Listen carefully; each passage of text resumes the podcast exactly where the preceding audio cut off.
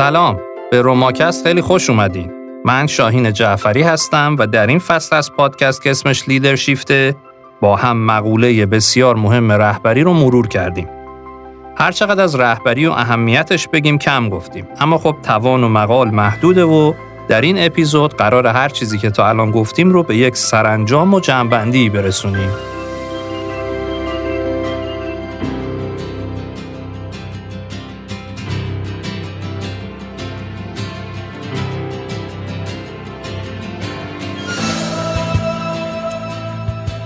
بعید به نظر میرسه که رهبرای بد به رهبرای با استعداد و الهام بخش با کارایی بالا تبدیل بشن.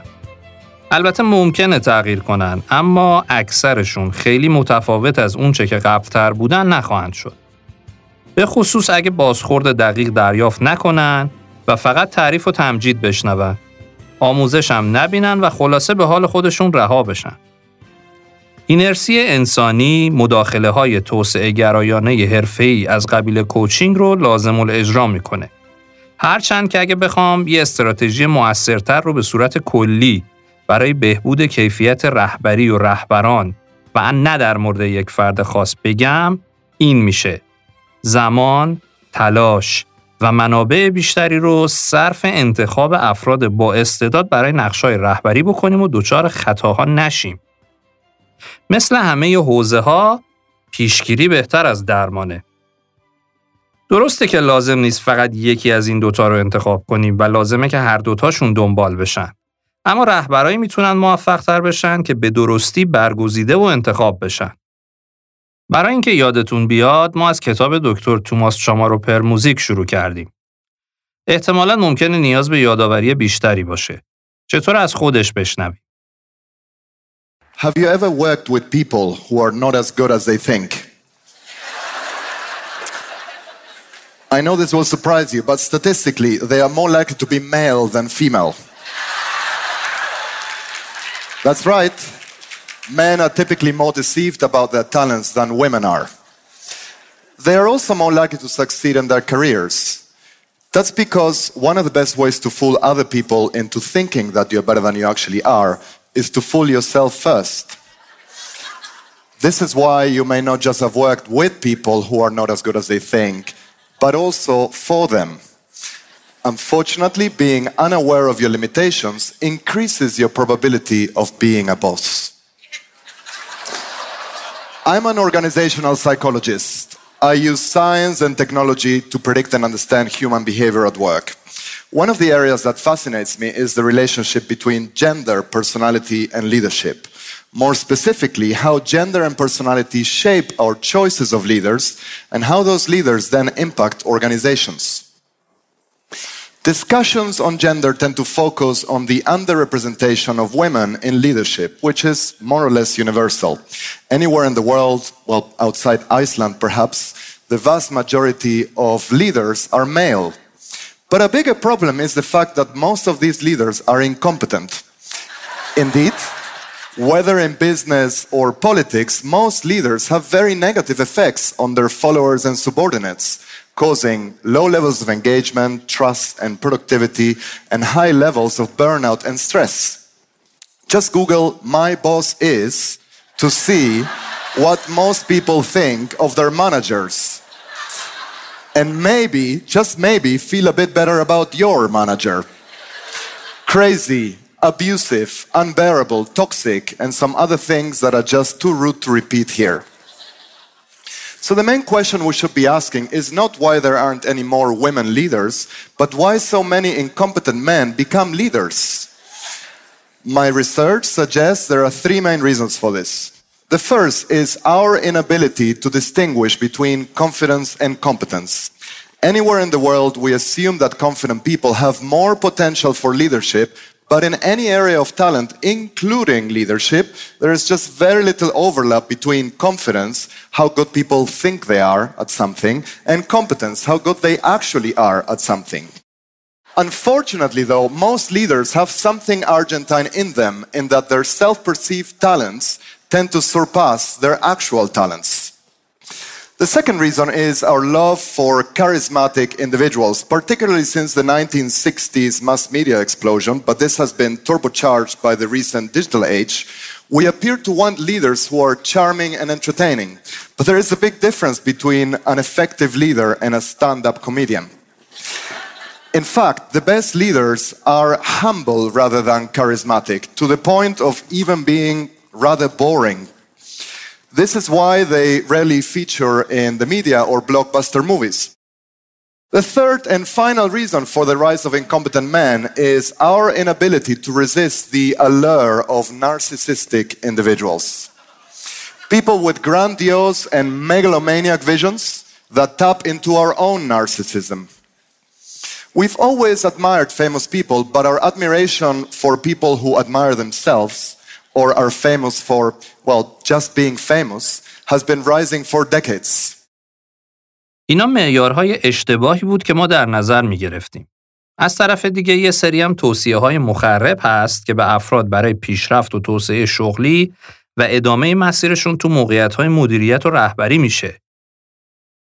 In line, much of the popular advice that focuses on helping people become leaders nurtures and promotes a narcissistic mindset. Love yourself no matter what. Don't worry about what people think of you. If you think you're great, you are.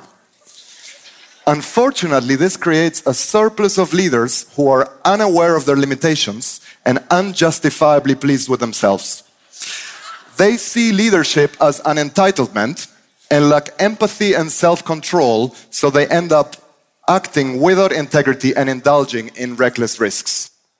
In contrast, the best leaders manage to keep their narcissism in check. They care a lot about other people, including what they think of them, and spend a great deal of time worrying about their reputation, which is why there are very few scandals about them. برگردیم به بحث شناسایی و انتخاب استعدادها. این هم دیدیم که فقط شناسایی پتانسیل ها کافی نیست. چه برای جذب کردن و آوردن نیروی جدید باشه، چه برای نیروی از داخل سازمان. چون آخرش افراد دارای پتانسیل رهبری هر چقدرم خوب باشن، باید بتونن به عمل تبدیلش کنن.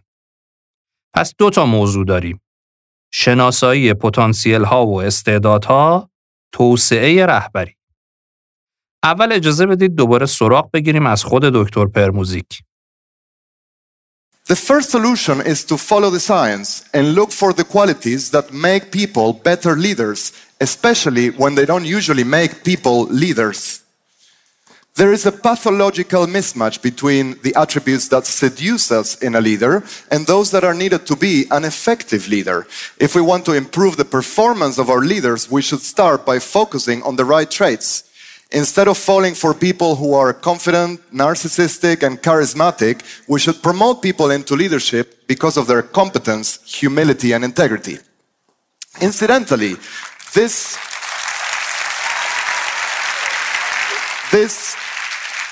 would also lead to a higher proportion of female than male leaders,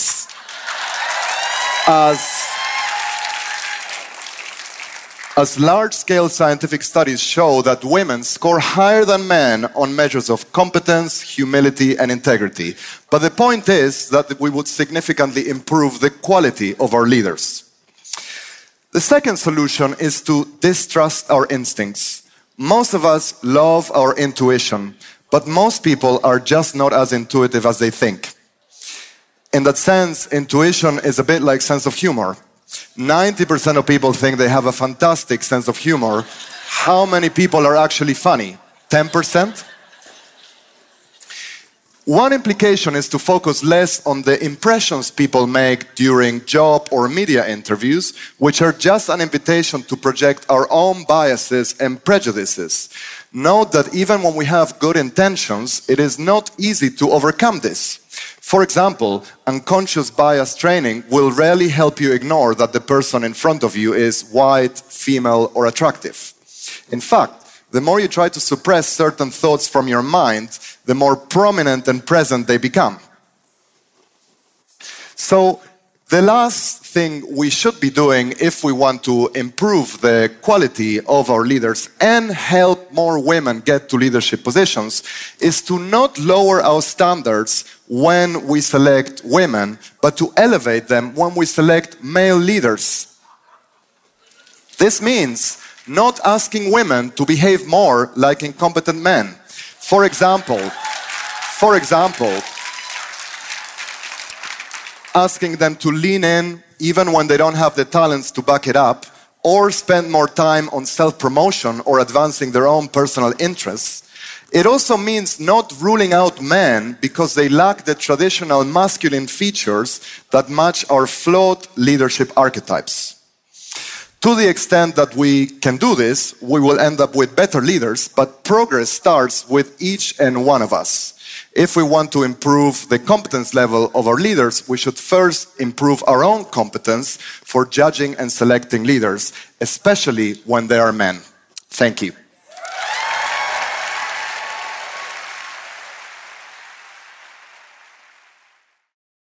به محتوای چیزایی که شنیدید برمیگردم.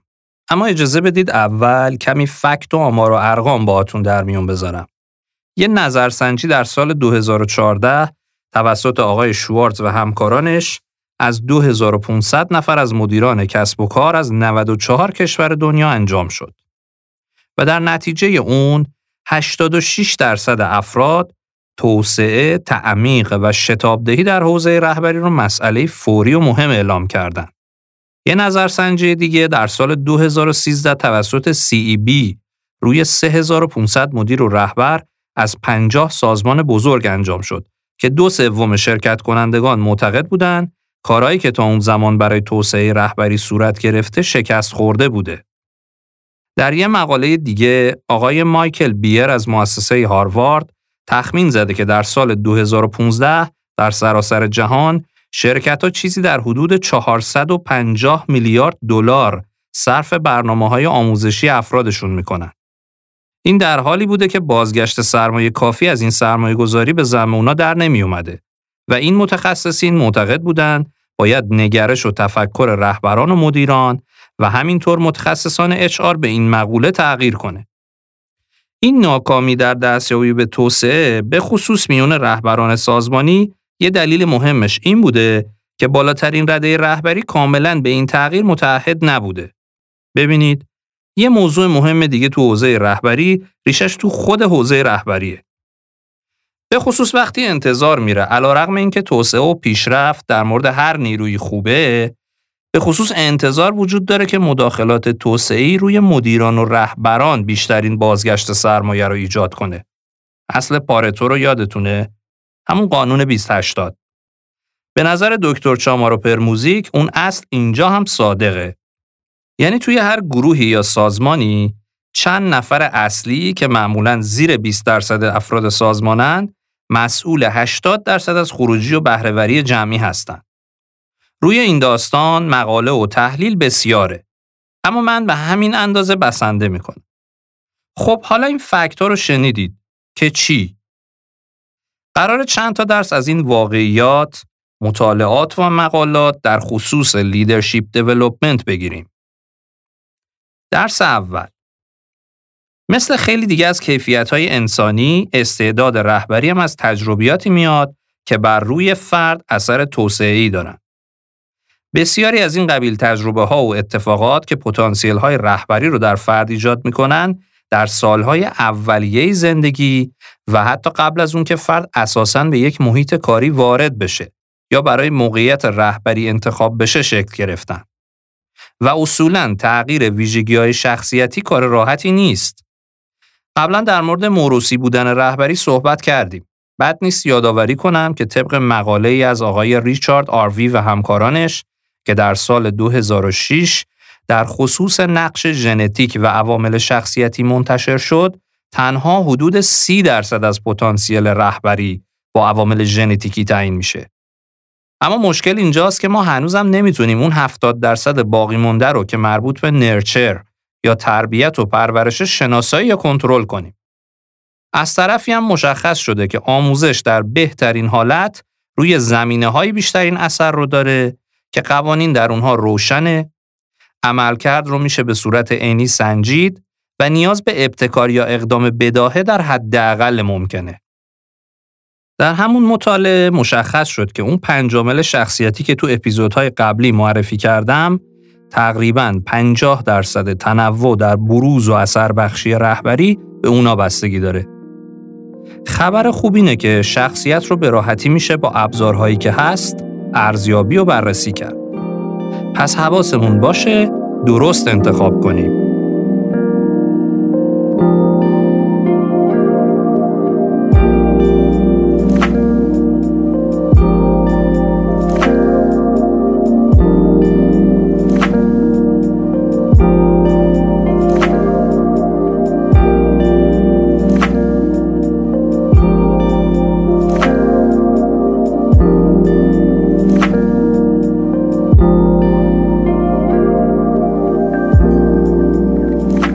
درس دوم راجع به نقش کوچینگ در توسعه رهبریه. حتی اگه شناسایی و پیشبینی جلوتر از توسعه دادن باشه، بازم خیلی کم میشه در مورد اثر بخشی کوچینگ خوب بر توسعه رهبری تردید کرد. کوچینگ رایج‌ترین مداخله برای بهبود عملکرد رهبرانه و اساساً یه شاخه‌ای از کوچینگ هست تحت عنوان اگزیکیوتیو کوچینگ که کوچ‌های حرفه‌ای خودشون رو توی این بخش پوزیشن میکنن و به رهبران و مدیران کمک میکنن که در رأس هر چیزی خودآگاهی بهتر و بیشتری پیدا کنن. یادتونه نقش خودآگاهی رو در رهبری؟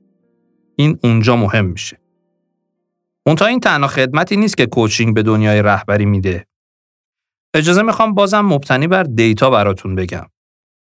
متاآنالیزی در سال 2013 توسط آقای تیم تیبون و همکارانش در دانشگاه آمستردام هلند منتشر شده که هدفش بررسی اثر کوچینگ بر سطح بروندادهای افراد در زمینه سازمانیه. متاآنالیز میاد و مقالاتی که تا اون تاریخ در اون خصوص انجام شده رو مجتمع و یکاسه میکنه. توی این یکی 46 تا مقاله مجتمع و بررسی شد. بنابراین یه جورایی میشه گفت جامعه. در این متاآنالیز تأثیر کوچینگ بر 5 حوزه بررسی شد. عملکردها و مهارتها، ویلبینگ یا رفاه و سلامت، تطابق پذیری، نگرش‌های کاری و خودتنظیمی‌های مبتنی بر هدف. در کل نتیجه چی بود؟ 70% از افرادی که تحت کوچینگ قرار گرفتن نسبت به اونایی که نگرفتن عملکرد بهتری داشتن. بهبود هم به طور متوسط به میزان 25% بوده. این اعداد قابل توجهه. بی خودی هم نیست که بیشتر CEOهای دنیا کوچ دارن. دیده شده که افراد از طریق دریافت کوچینگ میتونن جامعه یاورتر، نوع دوستتر و دلسوزتر بشن. بیشتر کوچینگ‌ها بر تغییر رفتار رهبران متمرکزه، چون در واقع رفتارهای رهبره که روی افراد، سازمان و نتایج اثر میذاره و تفکر رهبر واقعاً و در عمل اهمیت کمتری پیدا میکنه.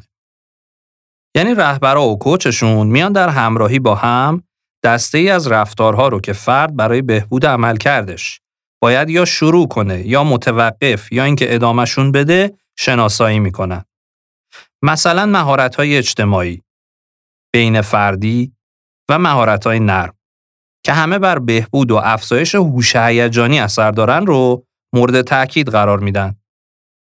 هدف کوچ‌ها دستیافتنی‌تر کردن و راحت‌تر کردن تعامل با رهبره. اشاره میکنم به نقل قولی از اسکار وایلد. بعضیا هر جا برن موجب شادی میشن، بعضی دیگه هر وقت برن. ارتقای هوش هیجانی به خصوص برای رهبرانی که از دسته دوم مورد اشاره آقای وایلد هستن اثر داره.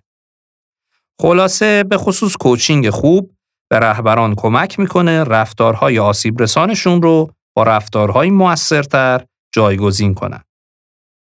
درس سوم درباره حذر کردن از نقاط قوته. یکی از انواع کوچینگ در دنیا کوچینگ نقاط قوته. میگه بیاین به جای تمرکز بر نقاط ضعف بریم روی نقاط قوت و وقت و انرژی رو بذاریم اونجا. البته که بهتر شدن توی کارهایی که همین الانش هم خوب انجامشون میدیم راحت‌تره. به خصوص اگه اونا رو دوست هم داشته باشیم. اما غافل شدن از نقاط ضعف یا بهتره بگم نقاط قابل بهبود به خصوص در رهبری ریسکی رو تحمیل میکنه. به نظر میرسه بازخورد منفی مفیدترین نوع بازخورده و میتونه گپ یا شکاف بین وضعیت فعلی رهبر و جایی که به واسطه جایگاهش نیاز داره بهش برسه رو برجسته بکنه.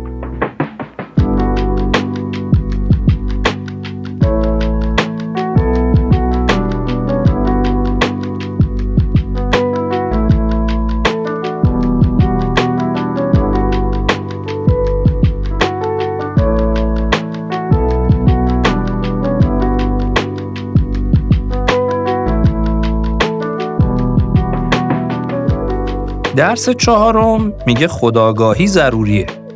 قبلا هم اشاره کردیم که خودآگاهی سنگ بنای توسعه رهبریه. از دوران باستان هم تاکید شده روی این مطلب. مثلا ارسطو گفته که اساس خرد پذیرش جهله. میدونیم که افراد عموما از محدودیت‌هاشون ناآگاهن. وقتی فردی رهبر میشه، اون ناآگاهی‌ها تشدید هم میشه. و این دلیل اصلیه که کارهایی که برای توسعه رهبری انجام میشه باید بر افزایش خودآگاهی تمرکز کنه. تحقیقات هم نشون داده که خودآگاهی بالا مشخصه رهبرایی با عملکرد بالاست. یکی از این تحقیقات که در اون به اهمیت همین مطلب اشاره شده، تحقیقی که سال 2015 توسط آقای آلن چرچ و همکارانش صورت گرفته و منتشر شده. یکی از ابزارهای ایجاد خودآگاهی دریافت بازخورده. اما معمولاً ما آدما فعالانه چه در محل کار چه در زندگی خصوصی دنبال دریافت بازخورد نیستیم، به خصوص از نوع منفیش. چند تا مدیر داشتین که خودشون بیان از شما بپرسن که به نظرت من کجا اشتباه میکنم یا چطور میتونستم فلان کارو بهتر انجام بدم؟ یادتونه راجع به تواضع و فروتنی حرف زدیم؟ اینجا حسابی برای توسعه فردی رهبر به کار میاد. و قبلا توضیح دادیم چرا رهبرها حتی به صورت غیر فعال هم اغلب از این موهبت فیدبک بی بهره میمونن. اعتماد رو یادتونه که نتیجه تمامیت و یکپارچگی و تواضع رهبر بود. به علاوه یکی از دلایل خیلی مهمی که کوچینگ میتونه به توسعه رهبری کمک کنه هم دقیقاً همینه. کوچینگ به شدت در ارتقاء خودآگاهی مؤثره. اینو به عنوان یک کوچ که خودش اینو تجربه کرده میتونم به صورت دست اول بهتون بگم. درس پنجم میگه سخت بخوایم برخلاف طبیعتمون عمل کنیم. آقای دن آریلی در کتاب معروفش نابخردی‌های پیشبینی پذیر میگه ما هر روز تصمیمای زیادی میگیریم و با وجود اطمینان خاطری که درباره کنترلمون روی تصمیمامون داریم، حتی وقتی واقعا هم تصمیماتمون منطقیه بازم قابل پیشبینی عمل میکنیم. مسئله این نیست که ما نمیتونیم تغییر کنیم، بلکه اینه که ما در مقابل ایجاد تغییراتی که باید انجام بدیم متعهد نیستیم. این جمله معروف رو شنیدین. همه میخوان برن بهشت، اما مسئله اینه که کسی نمیخواد بمیره. انگار ما نمیخوایم تغییر کنیم، بلکه میخوایم تغییر کرده بشیم. اکثر عادات و رفتارهایی که ما رو تعریف میکنن در گذر زمان زیادی در ما رسوب کردن. پس طبیعیه که ترک یا تغییرشون خیلی آسون نباشه. ما واقعا میخوایم اما از همون جنسیه که گفتم. این قضیه وقتی خیلی سخت‌تر میشه که بخوایم چیزی رو تغییر بدیم که احساس میکنیم خیلی هم نیازی به تغییرش نداریم. این موضوعی که در رهبرا و مدیرا به خصوص از اون نوع خودشیفته‌شون بسیار دیده میشه. فاصله شعار تا عمل خیلی زیاد میشه و علتش هم همین عدم اعتقاد قلبیه. در یه مطالعه که توسط آقای نیتن هاتسون و همکارانش انجام شد و در سال 2016 نتایجش منتشر شد، حدود 80% افراد تمایل دارن چیزایی مثل ثبات احساسی، برونگرایی، سازگاری، پذیرا بودن یا وظیفه شناسی رو در خودشون تقویت کنن. همه اینا از جنس افزایش EQ ها. اما یه مطالعه دیگه که توسط آقای جی ای دنیسن و همکارانش صورت گرفت نشون داد که اگر مداخله های آگاهانه و عامدانه در کار نباشه، 2 تغییر است که میشه انتظارشون رو داشت. اول اینکه با افزایش سن افراد به نسخه های خسته کننده تری از جوونی خودشون تبدیل میشن. سازگاری و وظیفه شناسیشون زیاد میشه، اما پذیرا بودن کم میشه. به این تغییر میگن بلوغ روانشناختی. دومی این که وقتی مدیرا و رهبرا تغییر میکنن به نسخه های اغراق شده ای از خودشون تبدیل میشن. در گذر زمان و در تجربه هامون یه سری ویژگی ها که متناسب بوده با شرایط و به ما کمک کرده تشدید میشن. چون انگار ما دنبال فعالیت هایی که برامون آشناست و مواجهه با اوناست که مطلوبمونه رفتیم. به همین دلیل هم است که گفتم کار کردن صرفاً روی نقاط قوت دست کم برای رهبری مطلوب نیست. آقای زیگزیگلار میگه برای اینکه به یه جایی برید تصمیمتون نیست که عوضش میکنید. مسیرتون رو به سمت اون جایی که میخواین برین تغییر میدین.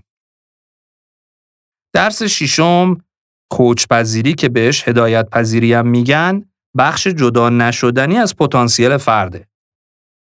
به شکل عجیب و پارادوکسیکالی کوچینگ بیشتر به کار کسایی میاد که کمترین نیاز رو بهش دارن یا بهتر بگم کمترین نیاز رو بهش احساس میکنه.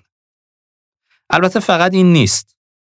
مثلا اگه یه سازمانی برنامه‌های آموزشی و توسعه‌ای بذاره اما بگه داوطلبانه است، بیشتر کسایی میرن داوطلب میشن که به نظر میرسه که نیاز کمتری دارن و اتفاقاً اونایی که لازمه درش باشن تصور میکنن که بهش نیازی ندارن.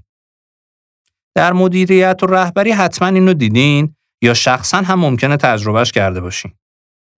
خیلی وقتا مدیرا آموزش‌ها رو برای نیروهاشون میخوان و خودشونو بی نیاز میدونن. در مورد بازخورد هم همینه. و همینطور کوچینگ. افرادی که تواضع کافی، خودآگاهی بالا و همدلی داشته باشن، احتمال بیشتری داره خودشونو در معرض بازخورد قرار بدن و بازخورد رو یک هدیه به خودشون در نظر بگیرن. همینطور بقیه موارد رو. کتاب مثال جالبی میزنه. میگه تصور کنین بخواین به افرادی مثل ولادیمیر پوتین یا سیلویو برلوسکونی کوچینگ بدین. اینا آدمایی هستن با اعتماد به سقف، خودشیفته و به نظر میرسه غیر همدل. اصلا زیر بار میرن. حتی نمیشه تصورش کرد. پس اگه قرار باشه بهره ای از برنامه توسعه‌ای ببرین، باید هدایت پذیری هم نشون بدین. خلاصه کنم عرایزم رو. خیلی بعیده که رهبرایی که بدن به رهبرای مستعد و الهام بخش و خوب تبدیل بشن. اگه هم تغییری بکنن اندک و بطئیه و خیلی متفاوت از اونچه که بودن بعیده که بشن. اگه کوچینگ نگیرن و آموزشی هم نبینن و فیدبک هم که طبعا دنبالش نیستن که دیگه هیچی. چه انتظاری میشه داشت؟ اما اگه دست کم خودآگاهی بیاد وسط و تصمیم بگیرن یه تغییری ایجاد کنن، کوچینگ بهترین کمک در توسعه رهبریشون خواهد بود. پس استراتژی بهتر و حتی سرمایه‌گذاری معقول‌تر و منطقی‌تر اینه که از اول حسابی وقت و انرژی گذاشته بشه و افراد مستعد برای رهبری و شناسایی رو انتخاب کنیم. یادتون باشه مثل همه ی حوزه‌های دیگه پیشگیری بهتر از درمانه.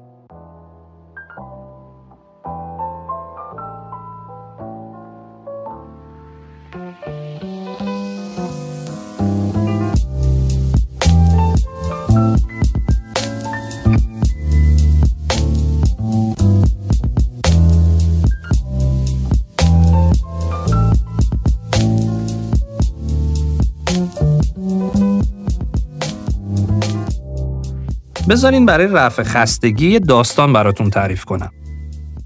برند پوشاک گپ رو احتمالاً بشناسید یا دست کم به گوشتون خورده باشه. سال 1983 آقای میلارد درکسلر به عنوان مدیرعامل این خرده فروشی نمادین آمریکایی انتخاب شد.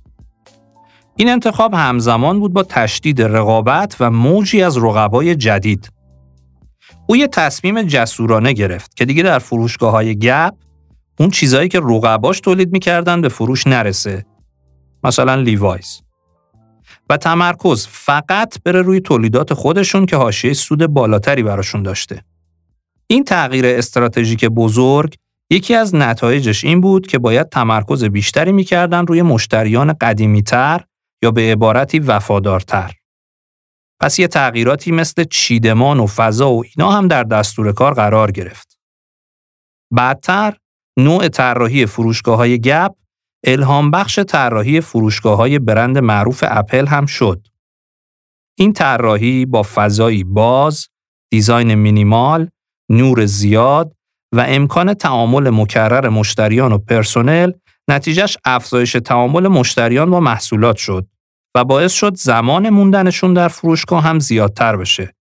و لابد لازم به ذکر نیست که بگم احتمال افزایش خرید رو هم بالا می برد. این استراتژی حسابی جواب داد و ظرف کمتر از 20 سال فروش گپ، به عدد دقت کنید، از نزدیک به $500,000 به 14 میلیارد دلار رسید و گپ هم به یکی از معروف‌ترین برندهای پوشاک بین مخاطبین نه فقط توی آمریکا بلکه در جهان شد. البته این رهبر تحول آفرین از ویژگی‌های رهبری که ما گفتیم چندان بهره نبرده بود. در سال 2002 هم به خاطر کاهش رشد و فروش که عملاً نقطه قوت این فرد به شمار میومد اخراج شد.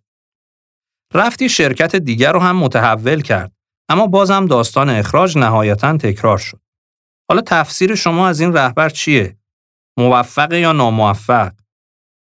خیلی دیگه از چهره‌های شاخصی هم که میشناسیم به همین شکل بودن.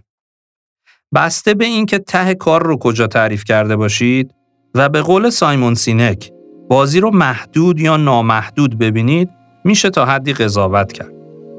خلاصه این سوال اساسی که چطور میشه اثرات یک رهبر رو ارزیابی کرد، واقعاً سوال سختیه.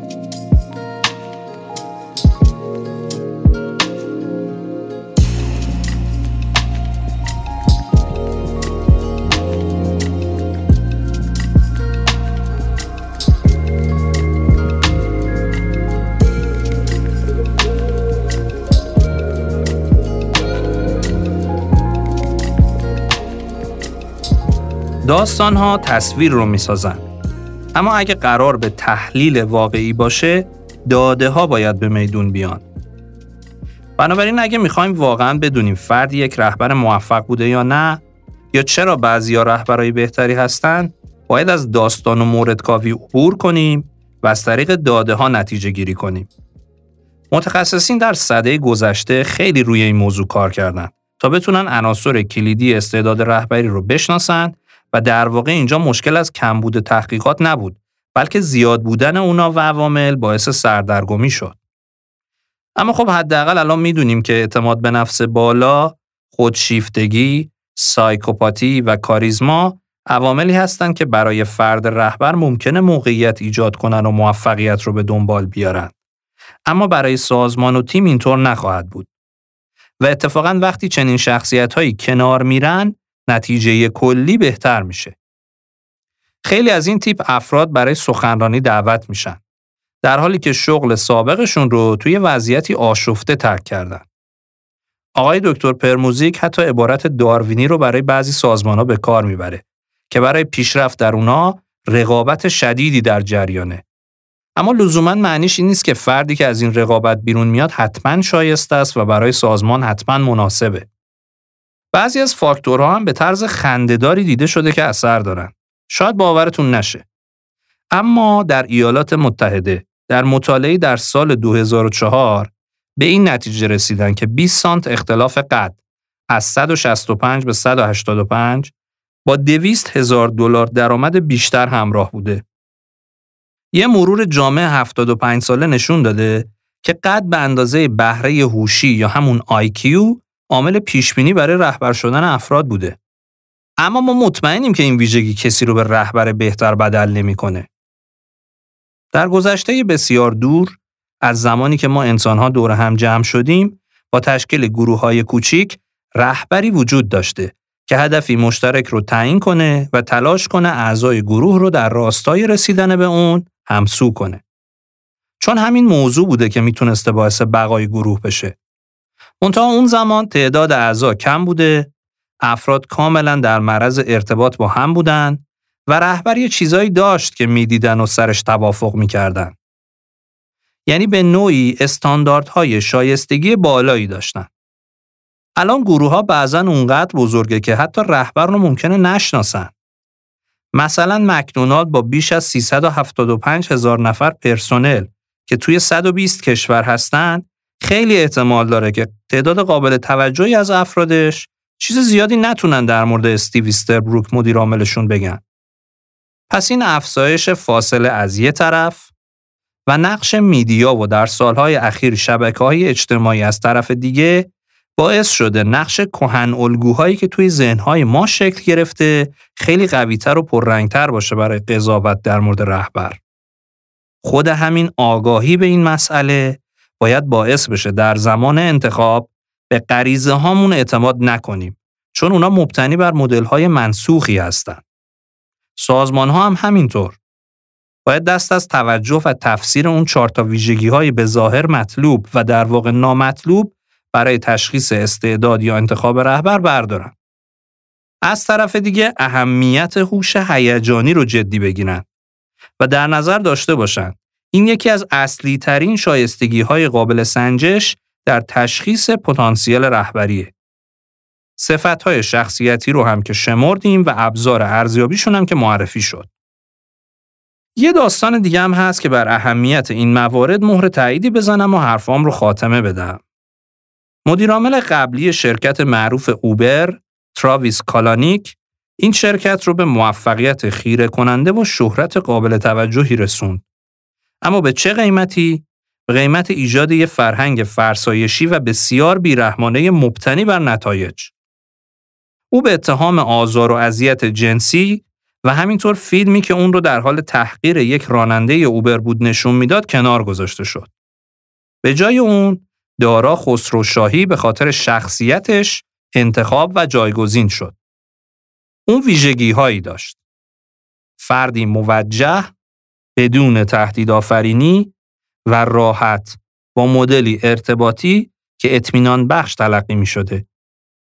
البته با وجود اینکه بارها اشاره شد خانم ها در ویژگی های مطلوب از آقایون توانمندتر هستند، اما نباید با شعاری مثل تنوع جنسیتی تبعیض به نفع اونا گذاشته بشه. چون دیده شده که اولا نتایج مثبتی در عمل نداشته و اگر هم بعضی مطالعه ها و گزارشات از همسویی موفقیت با رعایت تنوع اومده، بیشتر بررسی شده و دیده شده که فاکتورهای مهم و مؤثر دیگه‌ای در اون موفقیت اثر داشتن که دیده نشده بودن. در ثانی، خود این تبعیض و شل کردن ارزیابی شایستگی ها برای اینکه مدیران زن بیشتری داشته باشیم پیام غلطی میده در ناتوانتر بودن زنان و بعدتر وقتی که تو اون سمتا نشستن باز با دید دیگه‌ای بهشون نگاه میشه. بنابراین کافی شایستگی های مورد نیاز بازنگری و بازتعریف بشه و به همه شانس برابر داده بشه. اینطوری خانوما خودشون جایگاه‌های رهبری بیشتری رو در اختیار خواهند گرفت. دوست دارم اینجا حرفم رو با نقل قول از کسی که دیدگاهش رو به مقوله رهبری به شخص بسیار دوست دارم و خودم هم مشابه اون فکر می‌کنم خاتمه بدم. We've all had jobs where we didn't trust our leaders and we didn't feel safe. And it doesn't feel nice to go to work every day. Though we may be good at the job, though we may actually like the thing we're doing, it doesn't mean we want to wake up and do it every day. We don't feel like we can trust our own colleagues or sometimes our bosses. And so my experience is the same as everyone else's. I would rather live in a world where those jobs that I loved, where I felt that my bosses cared about me, I want to have more of that. So why not spread that? It's not idealism if it exists. There are very well-led organizations that have environments in which people love to come to work, in which they trust each other, in which they care about each other, in which the leadership prioritizes the people over the numbers. And by the way, these are some of the highest performing organizations in the world. This is not some kumbaya sort of hippie commune. You know, these are very, very high performing organizations. In fact, they're usually higher performing than all of their competition. So I can't be accused of being a crazy idealist if these companies exist. Well, the leadership understands what leadership is. Great leaders understand that their responsibility is for the people. Not for the numbers, not for the results, for the people. Mm-hmm. And if the people feel like their leaders have their interests in mind, the people work harder to advance the numbers and the interests of the organization. That's how it works. You know, every organization on the planet is made up of people. And if people feel like their work is valuable and valued, if they feel like their lives have value to the organization, guess what? Our natural inclination is to work harder and contribute everything we have. Yeah. If we don't feel that way, we keep everything to ourselves and we don't even share information because we believe that the information we know is our value, but it's not. Sharing it is the value. Well, if you treat your people like a disposable resource And if you treat the people as less important than the numbers, then you cannot expect the employees to fall in love. I mean, think about it. You're going to tell somebody to go home and tell, you know, layoffs, for example. You're going to have them tell their families, I no longer have an income because the company had to balance their books this year, right? So forget about the people who lost their jobs. Think about the people who kept their jobs. Basically, management has told everybody, by being so quick to have layoffs every time the numbers are short, management has told everybody, by the way, you're all disposable. This is not a meritocracy. It doesn't matter how hard you work. Well, you know, if the numbers don't work, sorry. So how do you think people viscerally and biologically respond to that? They hunker down. They go into self-protection mode. You know, they can't take risks. They're not going to put their neck out and take a risk and do something innovative. Why would they? That could make them stand out. They're not going to share information. Their information becomes their ticket to stability, which is totally madness. So people are learning things and making mistakes, and nobody's sharing what they're learning or the mistakes they've made. When people feel safe inside their organizations, when they believe that their leaders actually have their backs, the natural human response, the natural biological response is trust and cooperation. And if we do not feel like we're in a circle of safety, the natural human reaction is cynicism, mistrust, paranoia, and self-interest. The fact that I have a career is both embarrassing and inspiring. You know, I talk about things like trust and cooperation. Why do I have a career? You know, but the fact that there is demand for the things that I talk about and the things that I write about gives me hope that there's a sea change upon us. We all have to choose to be the leaders we wish we had. I mean, that's basically what it is. And we don't have to worry about affecting things we cannot affect. If we're in middle management and we have no access to senior leadership and they don't get it, we don't have to worry about it. We have to worry about the people whose faces we recognize and whose names we know. And we commit ourselves to seeing that those people love coming to work every day, that those people feel that someone has their back. That's where we have to start, looking after the people around us. امیدوارم توی این فصل که با هم بودیم دریافته باشین که رهبری چقدر مهمه و ضروریه که نگرش بهش تغییر کنه. میخوام ازتون خواهش کنم اجازه ندین این مباحث در حد حرف بمونه. کمکمون کنید برای بیشتر شنیده شدنش و کمکمون کنید برای به اجرا در آوردنش.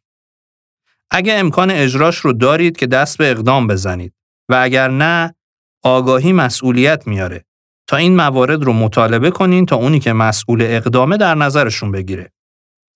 این یکی از مهمترین راه‌های نجاته و آینده ما در گروه ایناست. همه چیز به رهبران سیاسی بر نمیگرده. نقش تک تک ماها، به خصوص اگه در موضعی هستیم که بر دیگران اثر گذاریم، غیر قابل انکاره. و اگه همه به جریان غالب و روند رایج تن بدیم، چی و چطوری قرار عوض بشه؟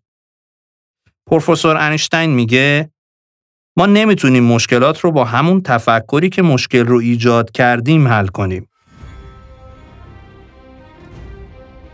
ممنونم که صدای من رو تحمل کردید و در این فصل همراه هم بودید. لازمه یه بار دیگه قلبن و صمیمانه تشکر کنم از دوستان عزیزی که من رو در تهیه و ارائه این پادکست یاری و همراهی کردن. خانم‌ها محسا دوری، ساینا قدیانی، سما سالحی و ازرا محمدی. همینطور تشکر ویژه دارم از جناب آقای شاهین فاطمی بزرگوار، سرکار خانم شهرزاد عارفی عزیز و همکارانشون در برند دورسا که ما رو برای تهیه این فصل حمایت کردن. و همینطور دوستان خوبم در استودیو ماه آوا، خانم دکتر هاشمی عزیز و آقایان آرش رستمی و کیان شمس که کیفیت اون چه شنیدید محصول همراهی و حوصله اونهاست. لطفاً ما را از نقدها و نظراتتون بهره مند کنید. نظرات شماست که چراغ راه ما در ادامه راهمون خواهد بود. و در آخر به پایان آمد این دفتر، حکایت همچنان باقی است. به امید همراهی شما در مسیر با من و دوستانم و در فصل‌های بعدی روماکه است. خداوند مهر همراهتون.